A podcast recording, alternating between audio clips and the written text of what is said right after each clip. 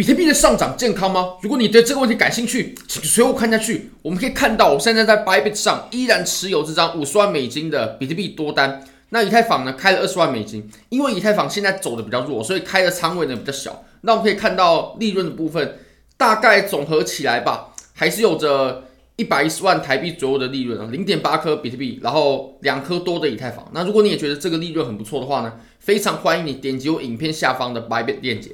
现在只要 KYC 入金一百美金，就会送你三十美金的现金，而且可以直接提币走，都不用交易。那 Big Gap，你只要达成入金。并且交易的话，就送你一百 U 的体验金。好，那我们回到盘面上，我们来关心一下目前的这波上涨，它健不健康？因为其实我们突破了新高嘛，这没问题。但是这个上涨健不健康？我们还会不会涨？还能不能加仓？或者说，还是这是一个不健康的上涨呢？好，那我们先从周线来看哦。其实从周线上看呢，不知道大家有没有想过，为什么我们会在三万八的位置受阻？当然了，呃，我们从小级别来看，我们才看得出来啊，但。我们从周线上呢，我们才能找到原因。那其实三万八这个点位呢，它就是我们在前期筹码比较密集堆积的箱体的下缘。你可以看到，我们之前在这个位置呢，它堆积的比较密集的筹码在白色区块的地方。那我们在没有堆积筹码的位置呢，或者说筹码堆积它比较松散的地方啊，拉盘就会走得比较快。那当我们运行到这种筹码堆积比较复杂、比较密集的位置的时候呢，我们走的就会比较慢啊，它就会举步维艰。那其实三万八的这个点位呢，我们可以观察一下啊，刚好就是这四根 K 线啊，它下缘的位置啊，这四根 K 线都是压在三万八的地方。那这个时候我们在三万八会产生阻力的，它就有一种很好的解释，就是我们在这个箱体的运行过程当中呢，有很多人在这个地方买入，一定有人卖出，一定有人买入啊。那当时在这里买入的人呢，当然不会是期货，期货的话已经被杀光了，在这个位置他肯定已经杀完了。但是呢，买现货的人啊，在这一群被套的人呢。他们会分成两种，一种人呢会在我们下方的地方呢，然后割出来，哦，跌太多了，他割掉，那割了可能就是庄家收了，因为庄家就是在这个位置去买入现货的。那还有第二种人呢，就是他们手上现在还持有着当时在这个位置买的现货。那么大家可以试想看看啊，如果说你当时在这个位置买的现货，那经过了这一年又十个月的时间，哦，大概一年又十个月。你好不容易又拿回到成本附近的成本价附近，那这个时候你会怎么做呢？其实这个时候呢，也又可以分成两种人，一种人呢，就是他会想赶快卖出，好不容易被套了这么久，被套了快两年的时间，终于好不容易可以解套了，那他们就会一到就赶快解套。这也是为什么我们如果切到四小时，我们可以发现，我们产生过了这么多次这种比较大型的回落，一次、两次、三次、四次、五次。那其实这几次回落呢，我相信就是我们在前一个箱体啊，三万八左右的那个箱体被套牢的人，他们所卖出的。大家不要小看这个回落的幅度啊，这个回落的幅度呢，也有到八点多趴哦，八点多趴，即使在比特币身上也不是一个小的跌幅。那当时这些人呢，他们在卖出的时候，其实庄家他就在不断的测试，他要测试这些人他卖的力道强不强劲，因为其实庄家呢，虽然说他的资金的规模比我们要大得多，是我们无法理解的。但是呢，他的资金也是有限的。那他要想要怎么在有限的资金的操作底下呢，可以把他的利润最大化，也就是要把比特币的价格推到最高。因为毋庸置疑，现在比特币的主力一定是多头，多头肯定现在才是主力的，不然盘面没有办法拉到这个地方。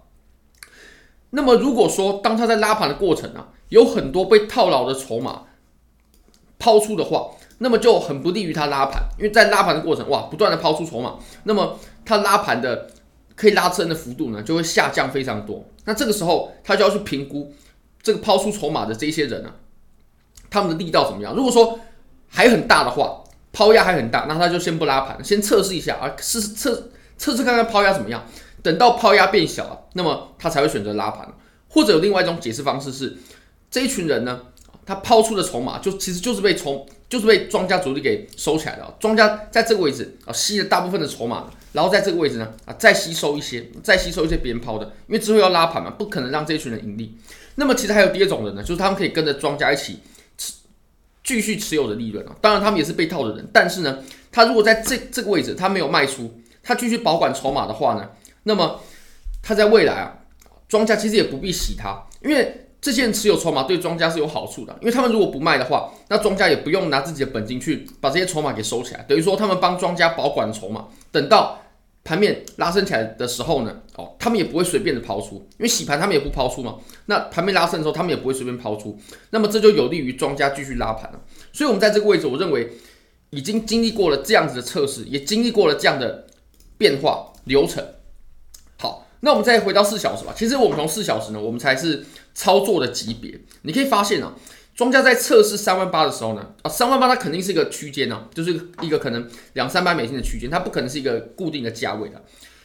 它第一次回落的时候呢，回落的很大啊，就表示卖压还很大啊，被套牢的孤魂野鬼还是很多。第二次测试的时候呢，开始变弱了，只剩下六点五一趴。第三次的时候呢，已经又更弱了，只剩下五点七六趴。第四次呢，只剩下四点多趴。第五次就只剩下两趴多了。好，剩下两趴多了，没问题了。庄家觉得。这里的抛压已经变弱了，那我们可以拉盘了。那这个时候呢，我们就拉盘了。所以经历过了这种测试之后呢，才拉盘的。但是我们的拉呢，也不是走爆拉，它不是一根直接拉到四万，甚至四万二，并不是的，是缓缓的拉上去。那这种走法呢，其实它有优点也有缺点哦。优点就是它有可能可以走得比较深、比较远。怎么这么说呢？其实我们可以复盘一下啊、哦，我们在过去的这种拉盘当中呢。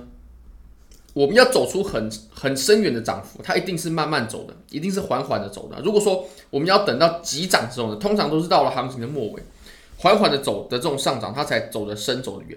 当然，缓缓的走，它有一个硬伤，就是它不能面临很大的回落。尤其是我们现在啊，如果说现在已经走得缓了，我们在面临很大的回落的话，那么就会造成 MACD 的背离啊，而且如果再背离下去，就会是双重背离了。那这在盘面上绝对是非常不利的信号，所以这一点呢，大家必须很注意啊。如果说我们遇到比较强劲的回落的话，那就真的要非常小心。那以当前的盘面来看呢，我认为我们是不应该回落到三万八的下方的，因为我们测试了这么多次，好不容易突破了。